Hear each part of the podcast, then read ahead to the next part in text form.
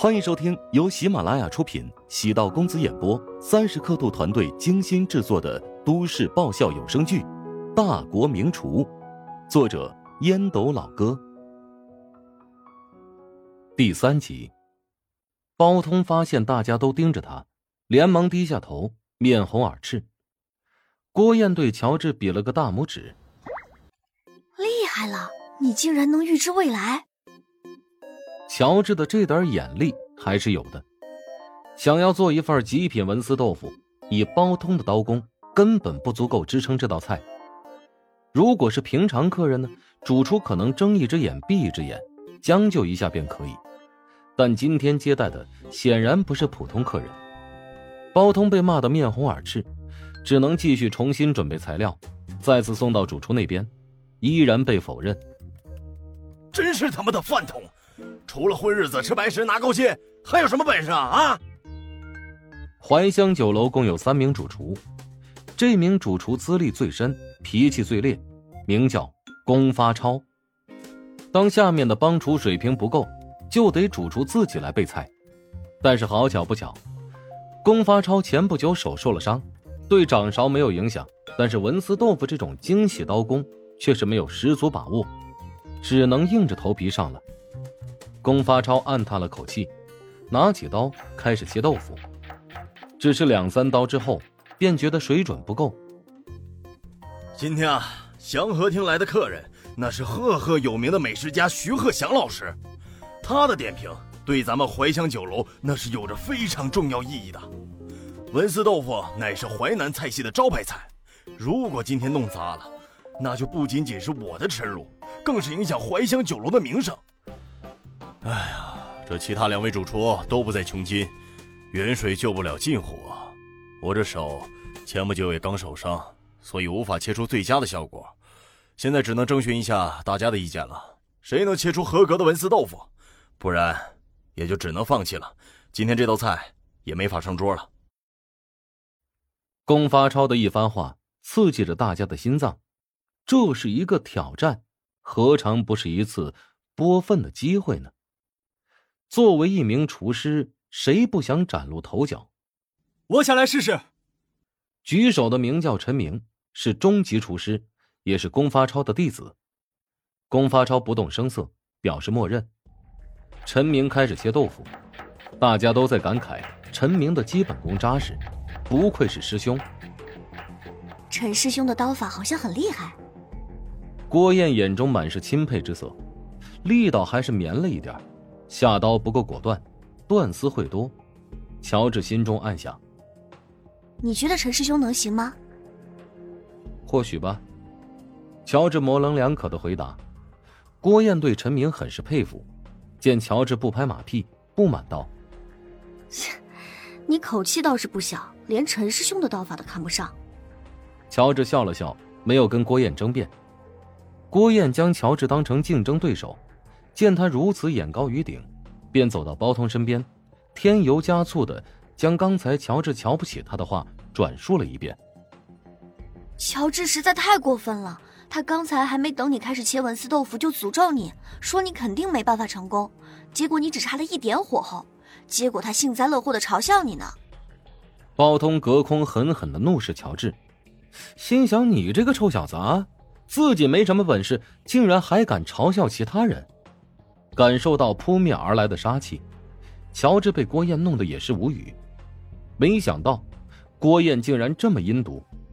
原本以为她是个女的，自己处处让着她，重活累活自己总是抢着干，功劳记在她身上。没想到她转身就扎自己一刀，还真是两面三刀，蛇蝎心肠啊！郭燕并不觉得自己阴险，她觉得乔治的情商太低。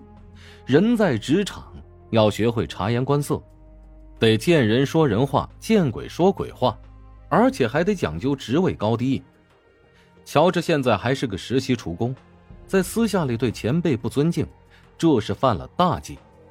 自己和乔治是同一批进入后厨当学徒，按照常理呢，是得淘汰掉一名。乔治如果离开，郭燕留下来的概率就更大了。陈明将豆腐切了三分之二，龚发超情绪失落，摇了摇头：“不行，不行，不行，不行！文思豆腐需要把豆腐快速的切成丝儿，得像头发丝儿那样细，放在水里轻轻搅动一下，那都得要根根分明的，挑起来也不能断。你看，你这豆腐丝儿虽然够细，但是断了很多呀。”陈明额头满是汗珠，面色惨白。他的失败也让大家望而却步。负责祥和厅的服务员来催促：“公主厨，请问文思豆腐准备好了没？徐老师点名等着这道菜呢。”哎呀，恐怕要让徐老师失望了。我们今天没办法提供这道菜。最终，文思豆腐这道菜还是被作废了。对于追求名声的厨师而言，没有把握的菜，情愿不去碰，不去做。龚发超显然对自己的名声很是敬畏，无论哪一行，有敬畏之心的人才能获得成功。乔治暗叹了口气，一家淮南菜餐馆，做不了最经典的菜肴，是何等讽刺和悲哀啊！难怪丈母娘陶南方会如此急切的寻找淮南菜大师。随着酒楼越来越多。他发现，阻碍发展的最大的障碍不是资本，而是人才。传菜的服务员面色仓皇冲入。龚发超知道徐鹤翔在那个屋子，将右手在厨师服上随意的擦了擦，赶紧跟服务员打招呼道：“带我去看看。”乔治放下盘子，被包通发现，他狠狠的瞪了乔治一眼。想偷懒吗？给我在这边待着！包通凑到陈明身边，大声说道：“明哥，乔治整天就想着玩，完全没有一点吃苦耐劳的精神，根本不适合当厨子。我看还是让他趁早走吧。咱们后厨要培养有潜力的人才。我看那郭燕虽然是个女孩，但挺不错的，就留她吧。”陈明对乔治也看不太顺眼，虽说做事很勤快。但性格似乎比较内向，不像郭燕，整天在自己身边明歌长明歌短的讨好着。晚点我跟人事那边反馈，给他结账，让他趁早滚蛋。包通暗爽，朝乔治瞄了一眼，心中暗想：臭小子，敢跟我作对，看我不整死你！外面已经乱作一团，祥和厅内，徐鹤祥已经瘫在地上，双目紧闭。嘴角冒着白色的泡沫，其他人都不敢动他。他的一个朋友在打幺二零，龚发超走过去，想要问清情况。我是酒楼的主厨。你就是主厨啊？我还正想找你呢。高大的男子径直朝龚发超走过去，直接掐住他的脖子，将他顶在墙上。杜先生，你别冲动啊！身边有人赶紧将他拉到一边。你就是今天的主厨吗？嗯，徐老师吃了这顿饭才会突然昏厥，我怀疑是食物中毒。你们这家店是黑店，用的材料肯定有问题。杜刚是徐鹤祥的朋友，也是今天饭局的东家，所以徐鹤祥吃出问题，他责无旁贷。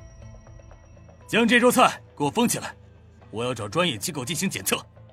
我怀疑食物有问题。啊哈哈！徐老师在我们酒楼出事，我们酒楼肯定是有责任的。但是，你说我们的菜有问题，我可以对天发誓，绝对不可能。怀香集团的食材、佐料都有长期的合作方，他们都是资质过硬的渠道，而且我们每天收货的时候都有专人检查。而且，如如果真的有问题，在座的诸位为何只有徐老师出现症状呢？杜刚见龚发超还敢嘴硬。抬腿朝他踹过去，被人再次拦住。他怒不可遏地说：“徐老师的身体一向很健康，吃饭之前没有任何问题，我有理由怀疑是菜被动了手脚。”救护车到了，警车也抵达，连市电视台新闻频道的记者也闻风而来。出了这么大的事情，有新闻性，报道之后收视率肯定高。本集播讲完毕，感谢您的收听。如果喜欢本书，请订阅并关注主播。喜马拉雅铁三角将为你带来更多精彩内容。